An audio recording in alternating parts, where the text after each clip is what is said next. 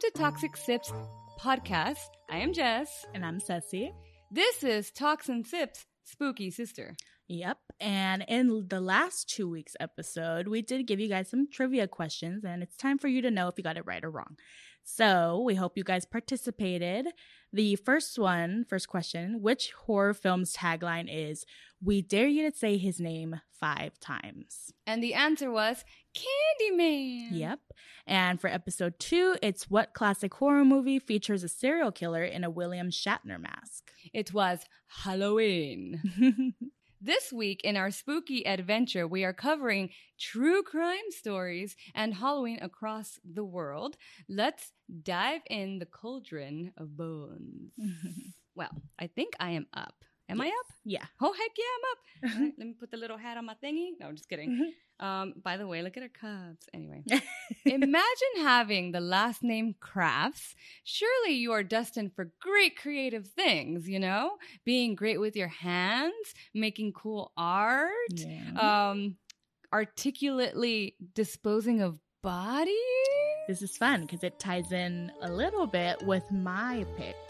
articulately. In September 1986, Helle Crafts had had enough. She was done with her good for nothing man. I've been there, sister. Right, Cecilia? Just kidding. We love you, Matt. Pre mat. Yeah. However, she was tired of her man's lies, affairs, and general lack of effort towards their children and marriage. In the time frame, she had already met with a divorce attorney and hired a private investigator who confirmed that her man, Richard Kraft, was unfaithful. so clearly, she had to take out her man. Mm-hmm. Well, just kidding. The story is just getting started. As a flight attendant for Pan Am on November 18th, Helle was sitting in a long flight from Frankfurt, Germany to her home in Newtown, Connecticut. She couldn't help but feel that awful feeling that we get when we start feeling anxiety and you're like, yeah. The weight of her impending divorce weighed heavily in her mind. So, how did this lovely couple meet, you may ask? they were just walking by each other. Just like, walking "You're the by. one." She dropped the books on the floor and uh, they touched hands while I was picking them up. bumped heads on the way. Well, she met Richard in 1979 when she was training to be a flight attendant while he was training to be a pilot. They were good looking, jet setting, lived in a luxurious home on a two acre lot in Connecticut, and had three children. Also, side tangent, I hate when reading historical retells or watching true crime shows and they were like, they had three beautiful children. Um, that's subjective, bro. What if they were ugly? Oh, but- I'm just saying. Everybody calls kids cute, even if they're not. oh my gosh, the worst is when there's newborn babies and they look like oh Martians. yeah, I always tell people, I'm like, how do you say they look cute? They look like aliens. They look like aliens. even like my own families, I'm like, they look like an alien. But they swear up and down Yeah. that it's an angel. Like, oh, it looks like just like uh, his mom's. Like, Like- how? looks like a prune, my guy. but anyway, back to the show. Richard Kraft made good money, but he was what we call in Spanish a codo with his money. Therefore, Helle had to keep working. She had to pay for family vacations and things for the kids. She had a kiss. I was gonna say she, She had had, a a, kiss. a kiss. No, she had a killer personality though. She spoke four languages and had a really warm personality. I realized I said that twice in a different way. Richard's cheapness. There was something in my mouth. Richard's cheapness paled in comparison to his other faults, either in their earlier marriage. Oh, not either. Earlier in the Earlier in their marriage, Richard battled cancer and Helle was there for him. She had her partner's back. Richard was a serial cheater and would disappear for weeks at a time to be with his girlfriends. hmm Richard also had a gnarly temper and became physically abusive. Sounds like a winner. But hey, Ceci, maybe I don't want to pilot after all. Sorry, John Travolta. Sorry, John Travolta. well, Helle started to fear Richard and told friends that if she ever disappeared, don't think it was an accident. That's when it starts getting very like if because I don't know, I can't imagine any of my friends coming up to me and saying Right? that. But like, what would I do? Like, Like- obviously, I'd get him out of the house, but he would know. I don't know. Like, it's weird. Am I going to get punched for this? YOLO, Yeah. for friendship. It's like if I came to you and I was like, Hey. Matt, something's up with it. He knows where you live. Uh huh. Uh huh. But he knows my mother. yeah, he knows everything. It's a tough, tough spot. hmm But then, I don't know. We have cop friends. There's restraining orders. But that stuff sometimes doesn't even do it. no, because the cops aren't there with you, making sure they're like whatever feet away. Right. We have that baller baller status money for that. Yeah. So have- thankfully, Matt's not. Thank goodness. People believe that Helle broke the news to Richard that she was leaving him on the night of November 18 after returning from Germany. So, who do you think passed away here? Let's see. I'm just going to put some pieces together. So, just based off of what you said, she was leaving him after returning from Germany. So, let's add some drama that probably wasn't happening. What if she found someone over there and Mm. because he's like, a serial cheater? hmm And she's like, "Oh, I could leave him right now with the kids, take him out of here." And he's like, Mm-mm, "I don't want anyone doing what I do to them." Mm. And the husband always does it, so the husband always does it. Why? Why, husbands? Why do you always do it? just get a divorce. Just get, like Ceci says, just get a divorce. no one's gonna care. oh. I, oh, super, super side tangent. I was watching Schitt's Creek the other day, and he's like freaking out because he has to take the DMV driven test. And the girl, his sister's like, dude, you're gonna find out in life because he's like, I don't care how nonchalant you are about everything. You literally are weirdly never anxious. And she goes, You're gonna realize that people just don't care. yeah. like you're worried about nothing and people don't give a fuck. And sure enough, he takes a test and the guy he's driving with who's taking his test for him or like next to him, he's on his phone. yeah. Uh, yeah, the whole time. He's like, "Oh yeah, man, you're good. Just turn left here."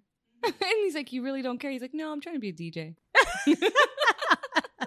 so people don't care. no, they really don't. so get a divorce.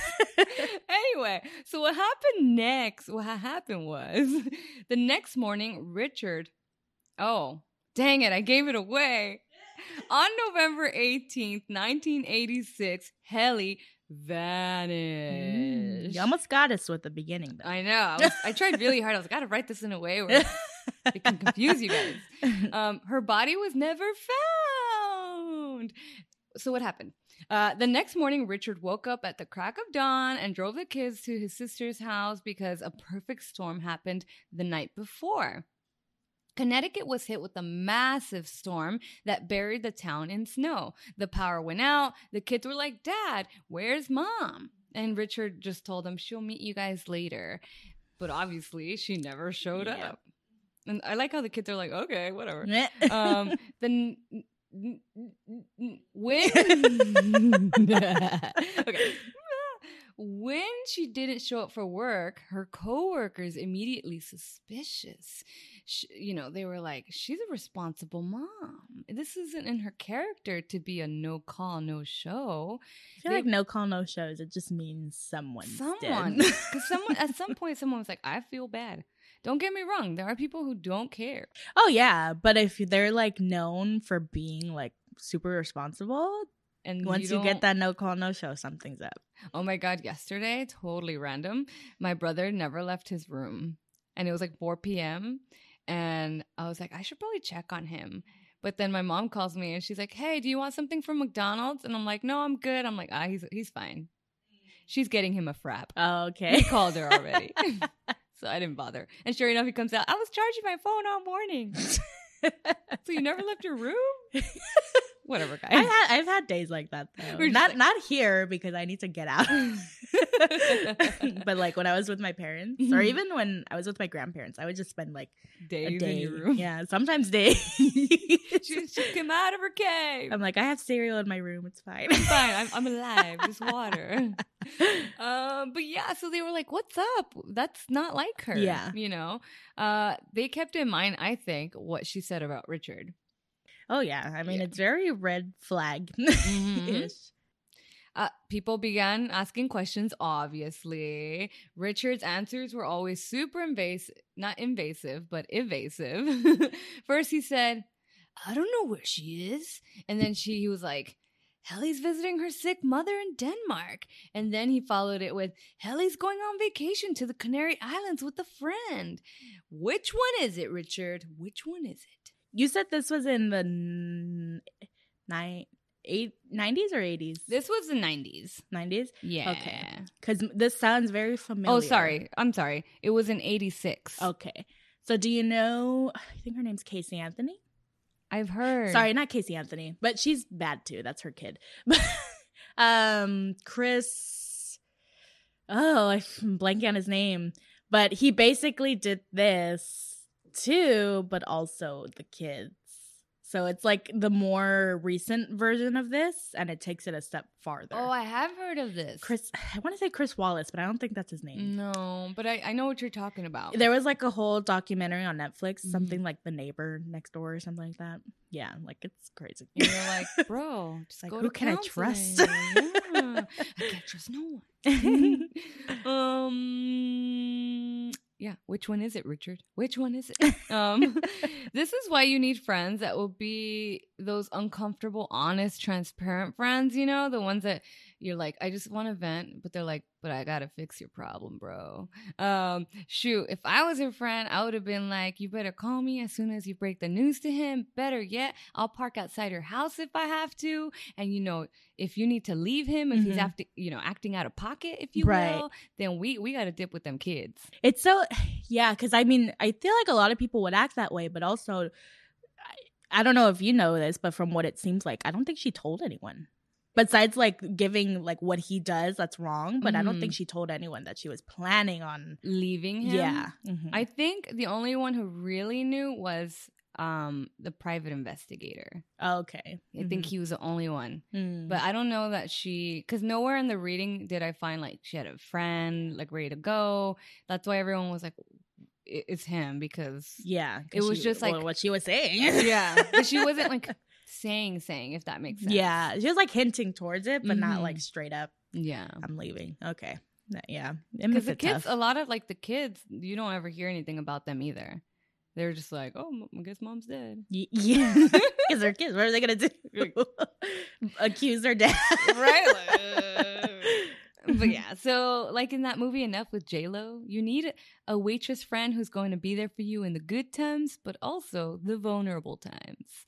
Um, her friends, frustrated, hired a private investigator. Seriously, a job for everybody. Yeah, it's the ultimate chismoso. The ultimate chismoso. Ironically, using the same investigator Helle had used originally on her husband. Mm. Mm. The investigator found out from the housekeeper that a few days after Helle's disappearance, Richard had removed a rug from the master bedroom. The rug just happened to have a dark stained patch the size of a grapefruit on it. Mm, Coincidence? The investigator felt it fishy. He pestered local police, and finally, like two weeks later, the case was turned over to the state police. She was finally declared a missing person. Richard claimed he had not left the house on November 19, but the lie detector on the credit card bill showed that was a lie. Because he had purchased new bedding, he had bought a chest freezer, and rented a wood chipper in the days before Helle's disappearance. Um, That's um, this doesn't sound like a, a crime of passion. no Mm-mm. this sounds what is it? Premeditated. premeditated. a very angry person. Mhm.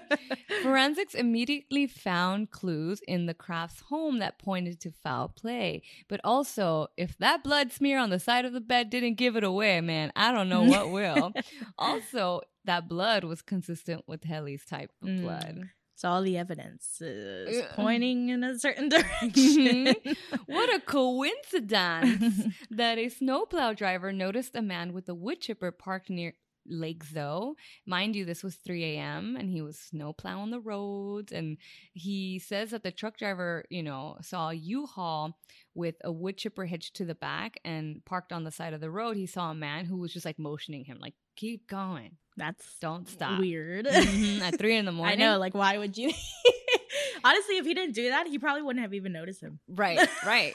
yeah. So the driver thought little of it. He was like, hmm, right, I'm going to do my job. And he continued to plow the streets. Mind you, two hours later, he drove by again, and now the wood chipper was gone and the man, but the U Haul was still there, and it was five in the morning. So Suspicious. suspicious. Trigger warning divers found a chainsaw and serrated cutting bar that had human hair and tissue embedded in the teeth. This led to a search for further evidence, which began on December 30th, 1986. When detectives searched along the shoreline, they found remnants of a woman's body, including tiny bone fragments, human tissue, over 2,000 blonde, blonde human bland blonde human hairs, a dental crown, and a fingernail with pink nail polish. From the microscopic evidence, doctors were able to prove that Richard Kraft had disposed of his wife's body. The most important part of the remnants was a tooth cap that matched Helle's dental records. Gold dental records! Detectives began to stitch together. Hold on, tangent. So, for all those beautiful dentists out there that are trying to commit suicide, we need you. What? Oh, there was this poll that was done a long time ago that Uh-huh. like did like any like if you're an artist if you're a contractor of some sort if you're whatever and it was like from 1 to 10 what industry had the highest suicide rates and number 1 was dentists oh. because people are never excited to see them. They always go in like, oh, like anxious, Yeah. sad, angry, all the feelings. And so because of that, compared to like an orthodontist, an orthodontist, you're like, oh, okay, they're gonna put rubber bands on me, whatever. But a Mm. dentist, people always come in with fear. like freaked out. Mm-hmm. Yeah. Oh, I get. That's so that's like imagine all day of that, yeah. and all you're doing is helping create beautiful smiles. Yeah, and they're so like important too. Like with a lot of these cases, like that's pretty much the only thing that because you could burn people, murder. but the teeth take like hours, and it has to be super high for it to burn. So that's like your last thing that you have gunning for you. Right? Because they're your exposed bones. mm-hmm. but yeah, so and I think on that list of the suicide thing, it, the second was like artists, like singers. That makes sense. Mhm. Like it was such a weird list. I was like, yeah. dentist? Yeah, dentist. I, I understand that though. Like not feeling like your job is important, but it is It's so, so important. important. we need you. These serial killers can't get away. Nope. um, yeah. So detectives began to stitch together the events from that night. They believe Richard killed Helle in their bedroom by striking her with a heavy object. He then put her body into a freezer. Once the body was completely frozen, he hacked her apart with a chainsaw, fed the pieces through a wood chipper, and dumped her remains in the lake. Hmm. I mean, that's that's an order of operations. Operations. If, if that ain't PEMDAS, I don't know what is. PEMDAS. to make things worse, Richard thought he was so smart because aside from being a pilot, he was an auxiliary cop. Newtown detectives knew Richard Crafts very well. He was an auxiliary cop for the police department since 1982, and he was a familiar figure around the police station. He had a reputation as a somewhat rigid patrolman who took his limited responsibilities very seriously. Uh, therefore, he thought he was all that in a bag of chips. Mhm. He thought he got away with the perfect crime. He had told his brother offhandedly, Let them dive. Oh, wait, what does he sound like? Let them dive. There's no body, it's gone. Pretty strange comment coming from a man who claims to know nothing. Not only that, but it's your wife. Like, why would you be like, "There's no body"? Like, you're so set on not Right? nothing being there of her. Like, Freak. Uh, he actually even, well, you can't say he, right? Somebody filed off the serial numbers from the chainsaw. He was covering all his bases. yeah. With the evidence mounting, it soon became clear to investigators that Helle would not be found. She was disposed of in Lake Zoar, but her body could not be located. Only remnants of her. Even without a body, authorities were able to theorize what had happened moments before she died. On January 11th, an arrest warrant was granted based on the evidence gathered thus far. Law enforcement ordered Richard out of the house, but he responded with, I'm tired. I'll take care of it in the morning. It took some time, but Richard finally relented and he was taken into custody and held on a bail of $750,000. And that's a lot. Three quarters of a million dollars. That's a lot. In 87, Yeah. 88. So it's even more than that Mm. That's a lot. He thought he was a bad bitch, though. Let me tell you, girl. The evidence was mounting, and it was becoming clearer and clearer that Richard had disposed of his wife. The prosecution moved forward, attempting to convict Richard without a body. And that was like unheard of at the time because you always need a body, or up up until this point. So the trial started May of 1988 and was moved to New London, Connecticut.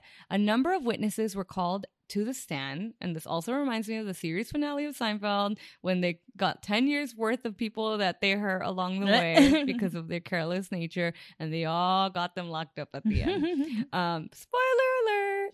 Medical examiners also confirmed the teeth and tissue found at Lake Zoar had come from Helle. So, like, it's her. She's just all over the place. There was a ton of evidence, but one juror was being super difficult. The trial ended with a hung jury, and the courts were forced to hold a second trial. All evidence was brought forth one more time in Norwalk, Connecticut. After both sides had finished their arguments, the jury took eight hours to find Richard guilty of murder. This was the first murder conviction in the state's history where a body was not present.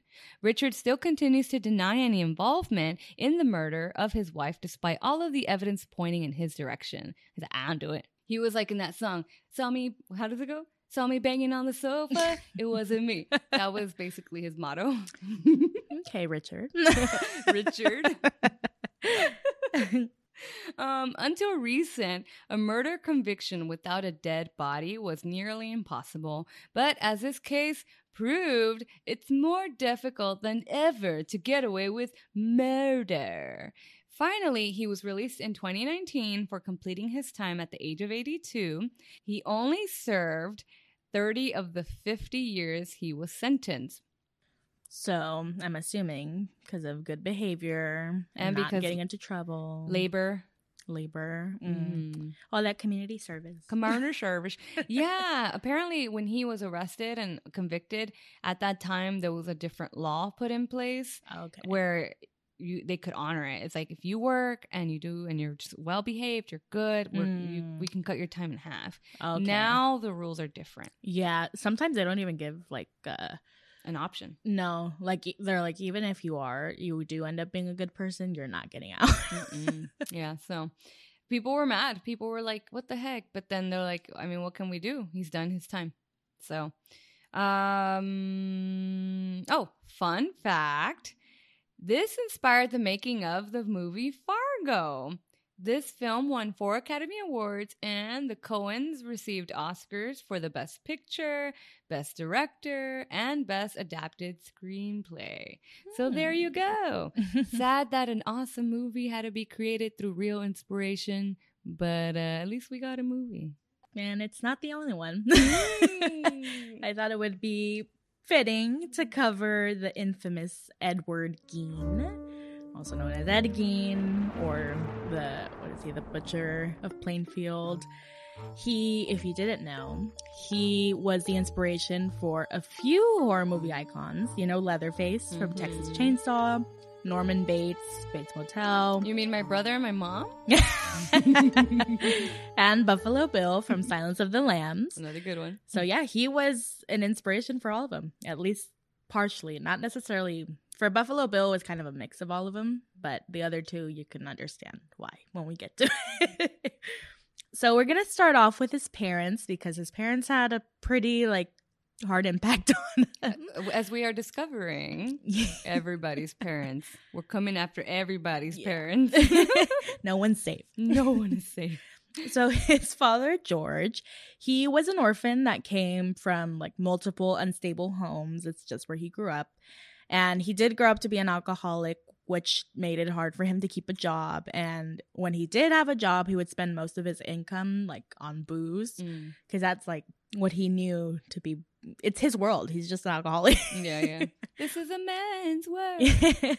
Ed's mother, Augusta, she was raised in a very strict household, and her parents had really hardcore religious beliefs, which you'll definitely see she sticks to. also, they did not do her any favors with that name. Augusta, it's like Augustus Gloop from Charlie and the Chocolate That's not good, man. Even though I think this is, I'm pretty sure this is before Charlie in the, the Factory. Um, they seem like an odd couple, like to people, like even then that were living with them or in the same town as them. They're like, yeah, it's a little weird, but they figured it's because she can take advantage of him. Like she was very, she was the one wearing the pants for the most part. She was like verbally abusive to him.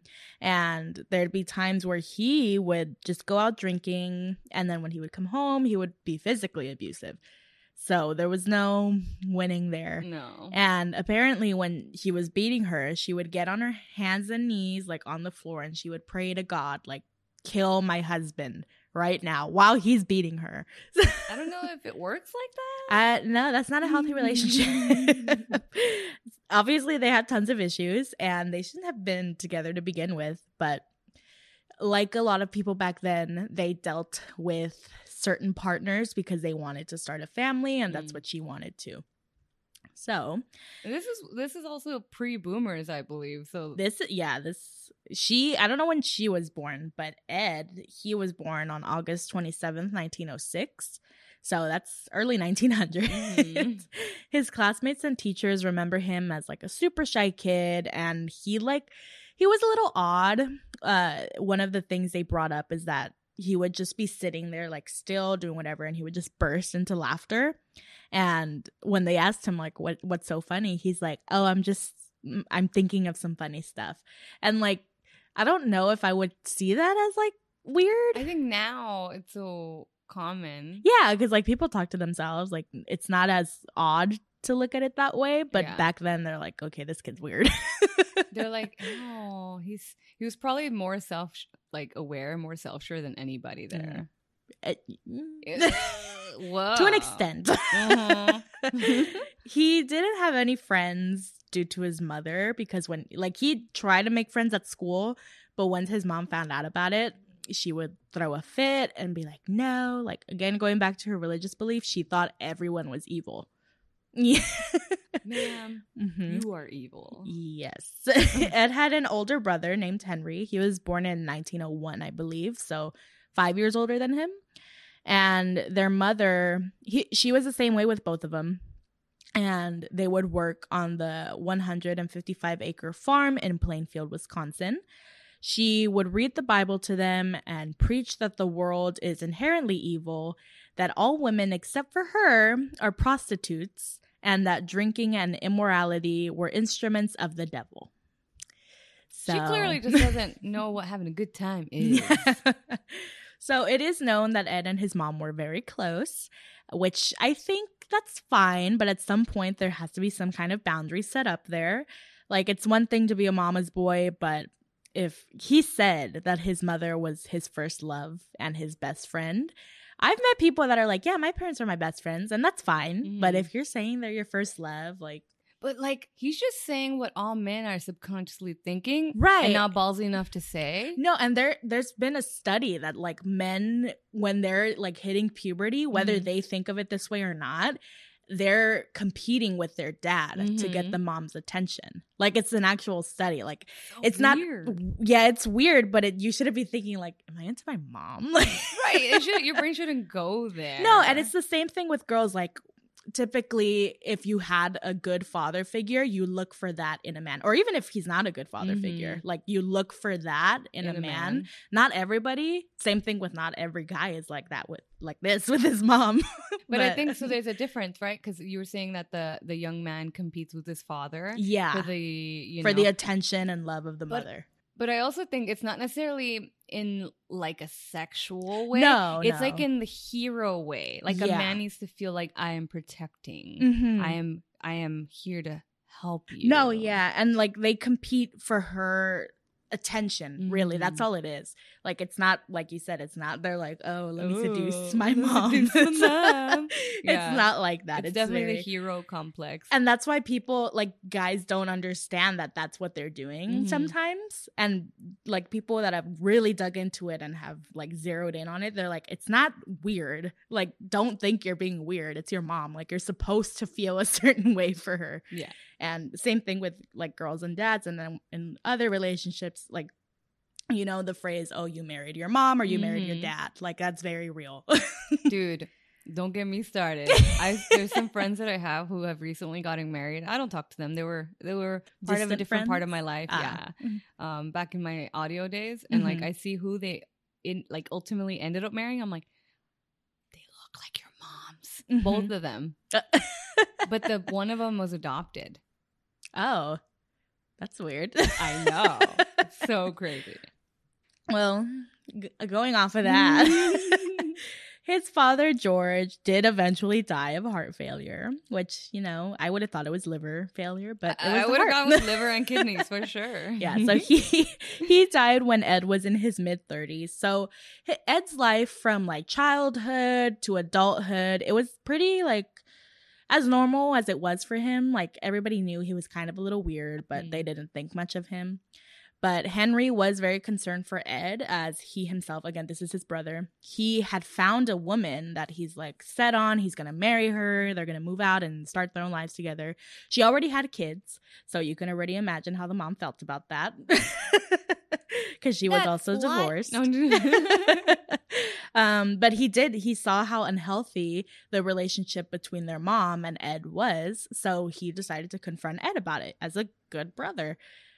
But Ed, he didn't like how he was talking about it, their mom, because he's in love with their mom. Weirdo. hmm In 1944, this is four years after their dad died, Ed and Henry were working on the farm where they were burning marsh away, Mm. but the fire got out of control and like they had to call the police and the fire department. They came out and they eventually put it out.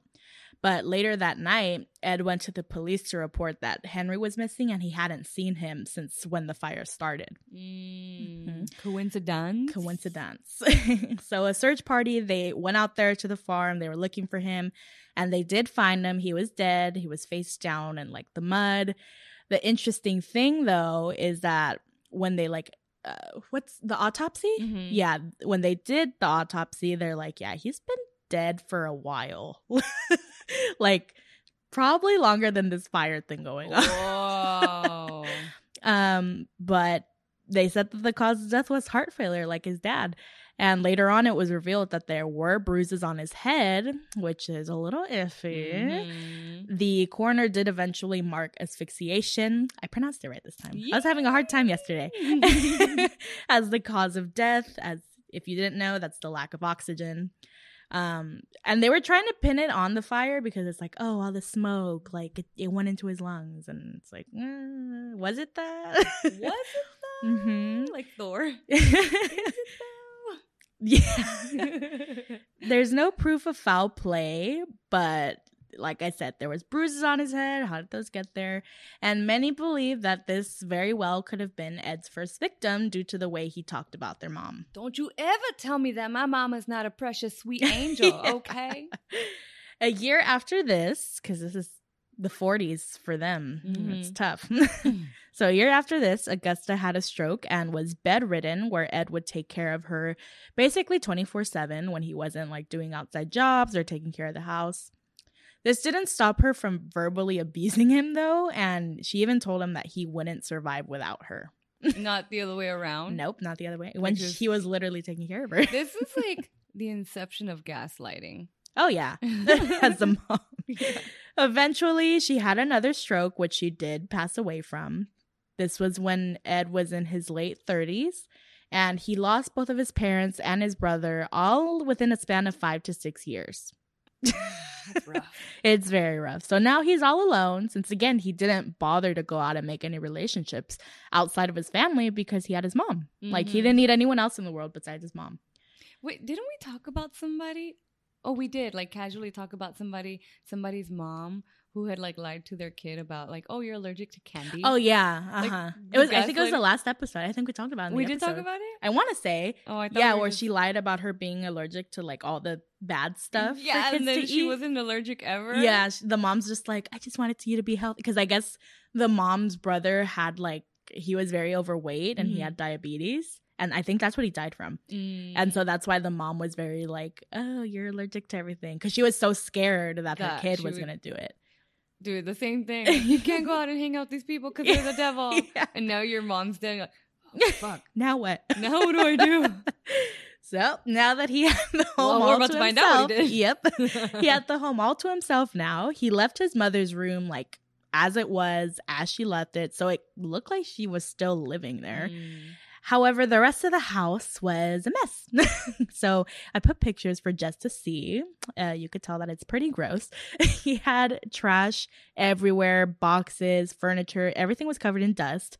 He would only go out of the house when he needed to run errands or go drinking to the local tavern. Mm. So I can't help but think that this man must have smelt horribly. He probably had some stanky BO. Yeah, because like it said that he would mostly hang out in the kitchen because the rest of the house was so crowded. Mm. Like he would, if he was here now, he would be in an episode of Hoarders for sure. Oh man, he'd be like the king. yeah, and then I guess the we'll, we'll get there.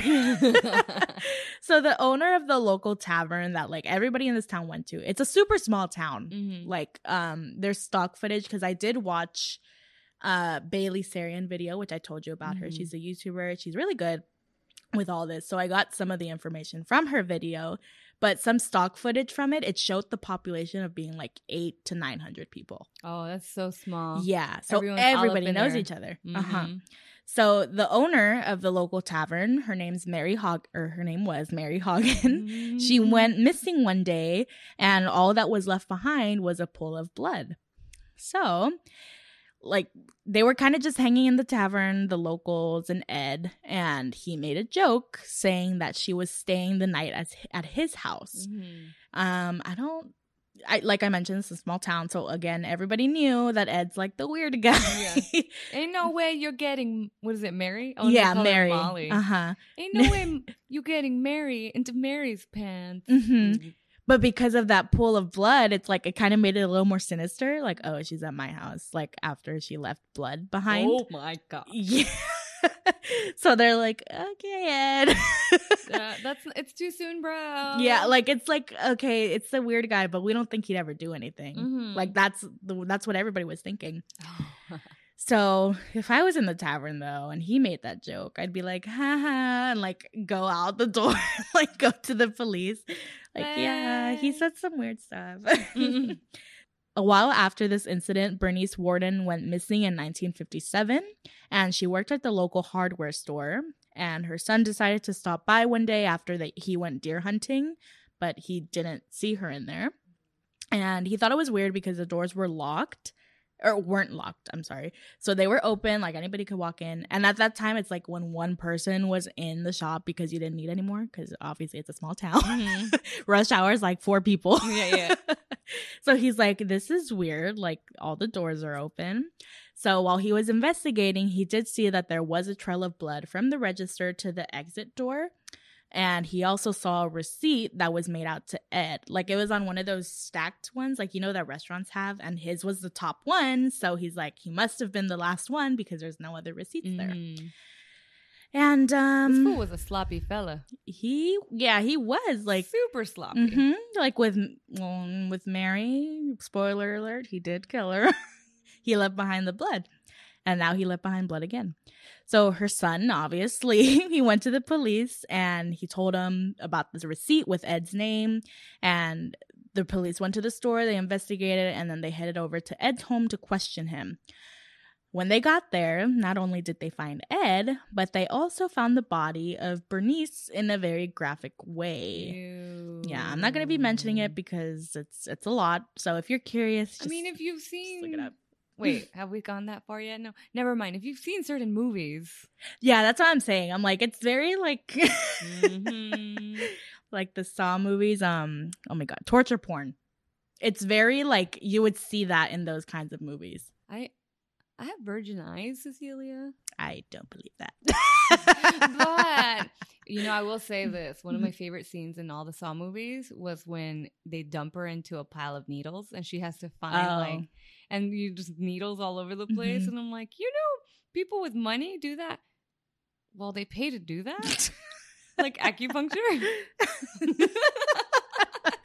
think it's different when it's willingly and not filled with random dirty needles. Anyway, Hepatitis. the officers were horrified at what they found, so they called for backup. And once more officers arrived, I believe it was like up to 10, Mm. they got to searching the rest of the house and the farm. What they found again, it was horrifying. So, trigger warning, and also if you're squeamish, just skip ahead. they found a few human skulls throughout the house, and some had even been like sawed down. oh, this is awkward. so yeah, picture that, but with the top of it being sawed, so that they could he could use it Or, as like, a bowl. cut off like this. so Yeah, uh, yeah. I'm sorry, the bottom of it. So he would. Yeah, it wasn't confirmed if he was actually eating out of them, but why else would Fruit you? Um, he. They also found a chair with skin sewed onto the seat. It wasn't like it was only on where your butt goes, like Mm. nowhere else, which is a little weird. But um, I think something that a lot of people know about this case is the lampshades he made out of skin. I know in high school for my medical class, it was like during the psych- psychological text uh, chapter, whatever. And one of the things was we had to do a presentation on a murderer, a serial killer. And I remember the girl who covered Ed Gein, she brought up the lampshades, and everybody's like, well, we knew about it, but we didn't know it was from this. And some people thought, like, oh, I thought that was just from a movie. Like, I never thought someone actually did that. And she's like, nope, they did. He did it. Uh, where do you, hello? Where do you think they got the inspo? Yeah. so he had a box specifically to keep noses in. He made a pants belt out of nipples. That's disgusting. It is very. And he had faces of women hung up on the walls, and he said it's for decoration. That was he was fulfilling like the Vogue. I don't know. Vogue, Vogue dream. Oh, which face do I want today? I guess there were other things as well, but again, it's very uh, it's very gruesome, and I don't want to go that deep into it, and I don't want to ruin your guys' day if it hasn't already. so the last thing that I'm going to mention that was found is he made a shirt, quote unquote, a shirt made out of skin, and he even went as far as to put real breasts on them. Oh Mhm. my goodness. He to match this shirt, he made leggings, gloves, and a corset from skin as well. And when he was asked about it later, he said that he would put this skin outfit, quotes, Mm. to feel like a lady and to try to be his mother. Eventually, they did also find Mary's face there as well, the tavern owner, Mm. and he also did confess to killing her and Bernice as well. Um, he he confessed to Bernice's first, and then it wasn't until a few years down the line, like when he was already locked up, that he's Mhm. like, "Yeah, it was like killed Mary too," and they're like, "Yeah, no shit, her fucking No she shit, was in there." Oh my gosh. Um you know, he he would have been an amazing art Yeah, designer, like a DIY master. guy. You know, back in Mhm. the day, like that movie. What was a movie that they did? An alien movie called like The Thing, I think. yeah, with John Carpenter or It- John Carpen- Carpenters. but they were. He would have been like excellent for um practical, practical effects. but um, nope. he decided to go elsewhere. a whole different direction with that one. Yeah. So that's two women that like they for sure knew that he killed, but the police were thinking what we were all probably thinking. Well, it takes more than two to get everything that was in the house, considering there was just nine faces alone. Yeah. So after Ed's mom died, he started making visits to the cemetery nearby his home, and he actually made a friend there who helped him dig up bodies of deceased women. So they were some body snatchers. The friend didn't participate in anything that Ed decided to do after he took them home. So Mm. he wasn't involved in like the skinning and all that stuff. Yeah, he just, and I'm using the word just very lightly. Mhm. he was the one helping him dig up the bodies, but I don't think he ever got like caught or anything. Ed was just like, Yeah, I know a guy who helped me out. This goes back to when we joke around all the time. We're like, yeah, I got a guy. Everyone has a guy. Yeah. So Ed said that the reason for going from body snatcher to murderer is that the skin of the deceased was too dry and it made him hard for him to sew them together. So he wanted something fresh. Ah, First world problems. Oh, yeah. he was eventually charged with one count of first degree murder because if you remember, he didn't confess confess to Mary's murder until later down the line. Mm-mm. But he did plead not guilty for reasons of insanity. And he was sent off to a state hospital for the criminally insane because he was unfit to stand trial. He ended up going to trial 10 years later and he found he was found guilty. This guy though, I really do think that he was nuts Yeah. because even when the cops showed up, he was super calm about everything. Like he wasn't freaking out like, "Oh, I was caught." Like I think they asked because a- a body part was taken off of Bernice and they asked what he was planning to do with it and he literally he was just like I was thinking of hanging it up as like a decoration somewhere here on the wall. Oh yeah, he was he was nuts. Yeah. He was psychopath. Mhm. So he was in a mental inst- institution for the rest of his life and was actually considered a model inmate. Like he never gave anyone problems after he got locked up. Well, you know, when you take everything away from someone Yeah. and give them padded walls. Mm-hmm. He ended up dying in the institution at the age of 78, and he was buried in Plainfield, which caused a lot of tourists to come by. And it's a small town, so everybody's like, we don't want to be remembered because of this guy. Mm, great. We're But, those people. Yeah, unfortunately, that's what it is. So some people even like they visited his headstone and they're like, let's break pieces off of it. and it's not like clear because you know how there's those weird, sick and twisted people who idolize killers and Yeah. murderers. So a lot of people thought that's why they were taking pieces of the headstone because they wanted a piece of him. And eventually someone just took the whole freaking headstone. they like The took it all whole off. Yeah, and they found it in Seattle. That's far. yeah. Mm. After this, they're like, he's not getting another headstone. We're also, our taxpayers' dollars Yeah. don't need to go there. so he's buried. It's his brother, him, his mom, and his dad. And he's the only one without a headstone. It's like a little gap there, but Ugh. he's he's there. a little patch of dirt. So that's the story of Ed Gein. As I mentioned before, many well known horror characters are based off of him. The three most well known ones are Leatherface. That one's pretty self explanatory, you know, mm-hmm. he wears his literal face. um, Norman Bates, if you weren't aware, he also has an inappropriate relationship with his His mom. And Buffalo Bill from Silence of the Lamb, the skin suit.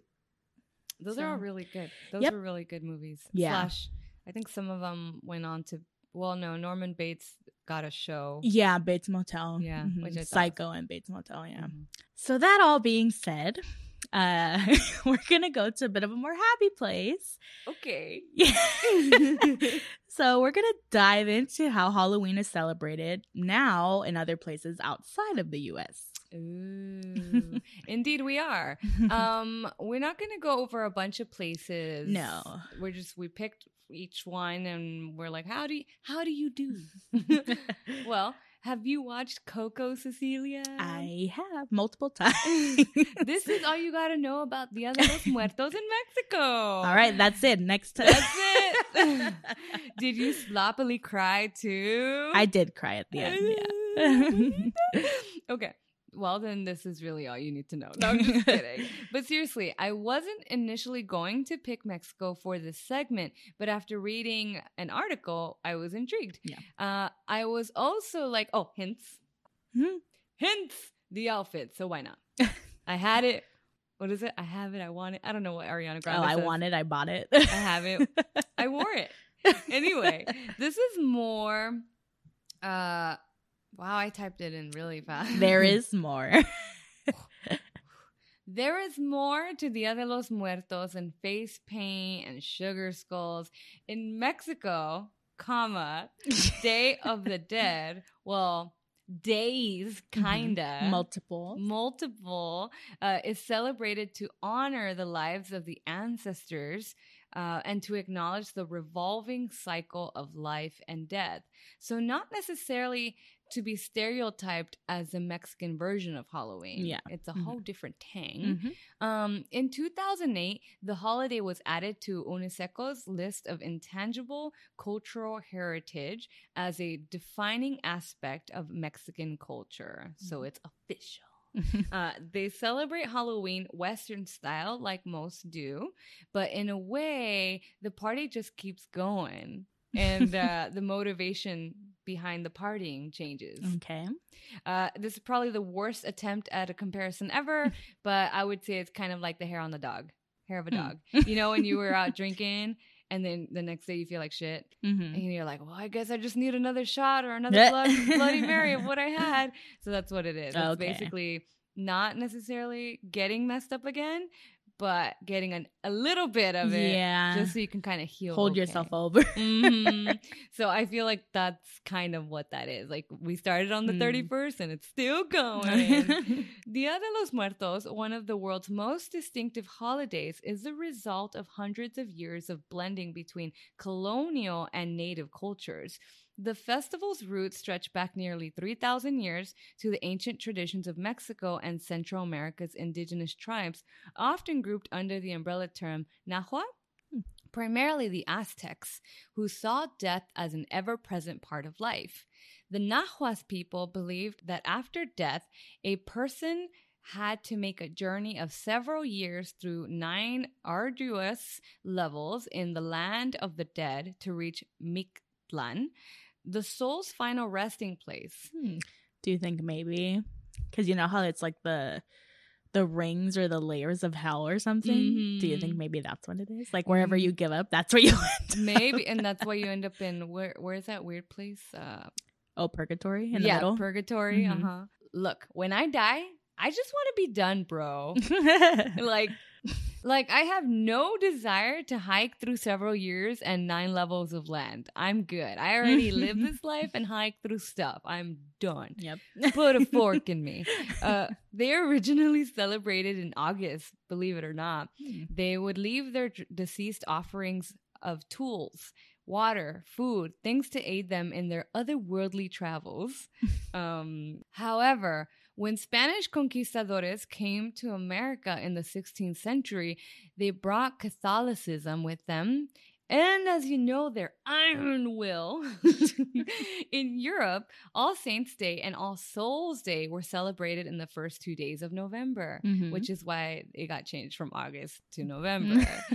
it was believed that one of these days the dead would return to their family members and the offerings were meant to help them feel welcome. Mhm. So when Catholicism was brought to Mexico, All Saints and All Souls Days collided with the original Aztec holiday and Dia de los Muertos was officially born. Mm. Customs vary across the country, but core traditions remain the same wherever you go.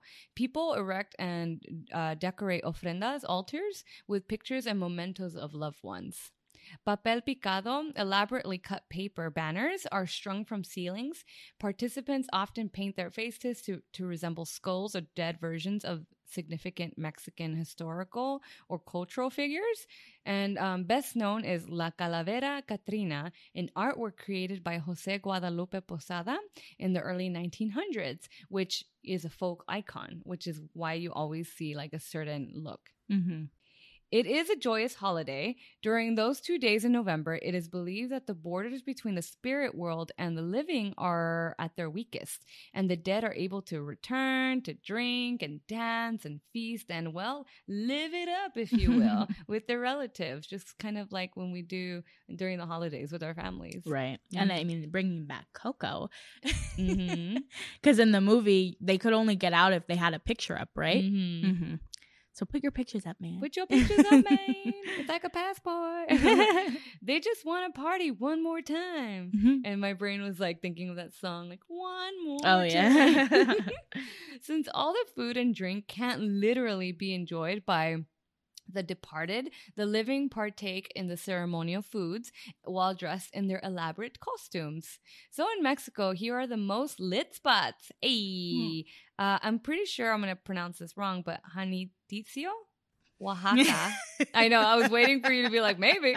Anyway, Oaxaca. Somehow I knew that one. Merida and Mexico City. Hmm. So in Janitzio, Janitzio. Janitzio, Janitzio. I want to say Jacinto, but that's not right. Han, unless the because I know the I don't know Spanish is weird. I know. sometimes it looks like it'd be pronounced like a T, Bro, but sometimes it's silent. Did you have to take Spanish in high school? I had a choice, but I did take Spanish. Okay, I got like a B minus. My first year, I got an A because I was the only kid in there that actually spoke Spanish outside of the class, and the teacher was like never there. It was always a sub, Mm. and we had one sub that was there for like months. His name, I remember his name. It's Mr. what's his name? Lewis. No, it was Mr. Soto. Mm. and he like he would always like ask me he's because the class it was a mess literally people would not be paying attention at all like it's one of your the stereotypical ones in the movies Mhm. and then my second year because you need to take two to graduate up Mm. there i'm pretty sure it's the same everywhere but i had a teacher which was interesting because she was white but Mm. she knew spanish very well and i because you know how it's different like when you grow up it's like it's a different type of spanish Mhm. than what they teach you Oh yeah, yeah, yeah. like it's it's i don't know you learn very proper, in school but then the at home world, it's like it's Spanglish. yeah It's Chicano. so there will be times where i'm like i say something and she's like what is that i'm Yeah. like uh, is it not the same thing she's like no Why are you offended that I know Spanish slang, ma'am? yeah but that, uh, yeah that second year teacher i didn't get along with her Mm, well, anyway well, no, I am reliving now. I used to sit next to two other Jessicas, Mhm. so it'd be three of us in a little blob. a trio Uh-huh. It was accidental. Mhm. Um, and then I would yawn. And so then they would yawn. yeah And then it was a yawning party in the back of the classroom. And they're like, Jessica, stop yawning. You're getting everyone to yawn. I'm sorry, it's fucking second period. there yeah but there's a science behind that though like it's contagious when Yeah. you see someone and it's like you you do it after Mhm. So I wouldn't stop. It was. In Janitzio, thousands gather at the cemetery and watch indigenous uh, Purpecha people perform live perform lively Dia de los Muertos dances, and fishermen in rowboats illuminate the lake with torches. In Oaxaca, is known to have uh, mezcal distilleries, which mezcal, um, and well preserved culture.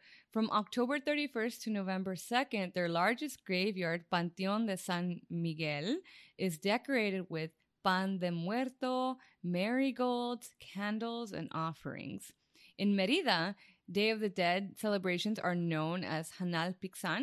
I'm pretty sure that's wrong. Pihan, I would say Pihan, Hanal Pihan uh, or feast for the souls. Many, fam- I was gonna say familias. I mean, it's it's right. I mean, I'm not, uh, but my brain is having trouble going Switching back. back. Mhm. Malfunction. Um, in the Mayan region, prepare elaborate traditional dishes for the return of their ancestors, and in Mexico City, it can go as long as a week.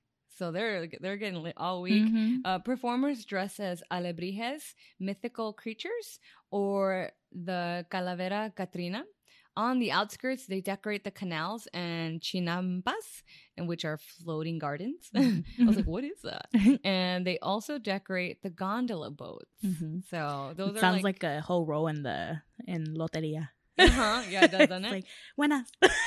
if you play the yeah, because I I realize that not everybody does uh how my family does it. Mm. So it's we do two in one round. Mm. It's like if you get four, like diagonal, straight, down, whatever, or if you get the four corners, that's one, Mm. and then the second one is the whole card. Oh, you guys do both. We do two. So we start the first one, you just need four, either diagonal, straight, down, Mhm. or whatever. or the four corners.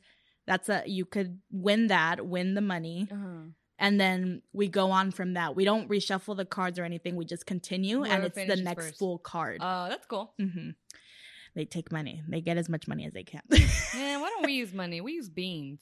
oh, we use beans for like placing it, but everybody puts a quarter to play. Oh, you know, that would have been perfect during COVID time, like heavier COVID time, Mhm. just because there were uh, quarter shortages. Oh, So right. Really Mhm. bad. And people were like, I need quarters to do laundry. Yeah. That would have been the time. Alrighty then. Well, goodbye, Mexico. Goodbye. Hello, Switzerland. Mm.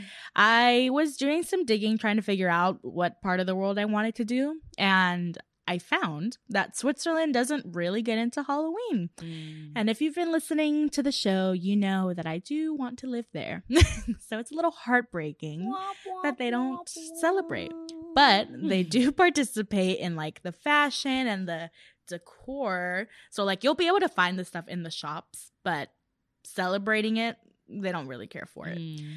This does make sense though, since Halloween didn't really become popular in Switzerland until like when I was born. So 21, 22 years ago. um, it did, they kind of look at it as why do we need Halloween if we already have so many mass carnival festivals? Like, we don't need another one, which I is pretty, it's pretty cool. Okay. But like, there's always room for more. You know, this makes me think I've never been to one of those masquerade parties where people are like wearing Oh, okay. I don't think I have either. I think I've like like Halloween parties and some people dress up as it, Mhm. but not a full on masquerade party. I Should we throw a We should. toxic sips? Let's do it. Launch party. One of these festivals is Fasnacht, which is a carnival full of people in costumes, bands playing music, food, drinks, and just fun activities all around. According to an old Germanic sacrificial practice, during Fasnacht, you should drive away demons and celebrate the end of winter. All of this is very similar, like traditions wise, and the Mhm. reasons for it. It's all pretty similar all around the world. Yeah.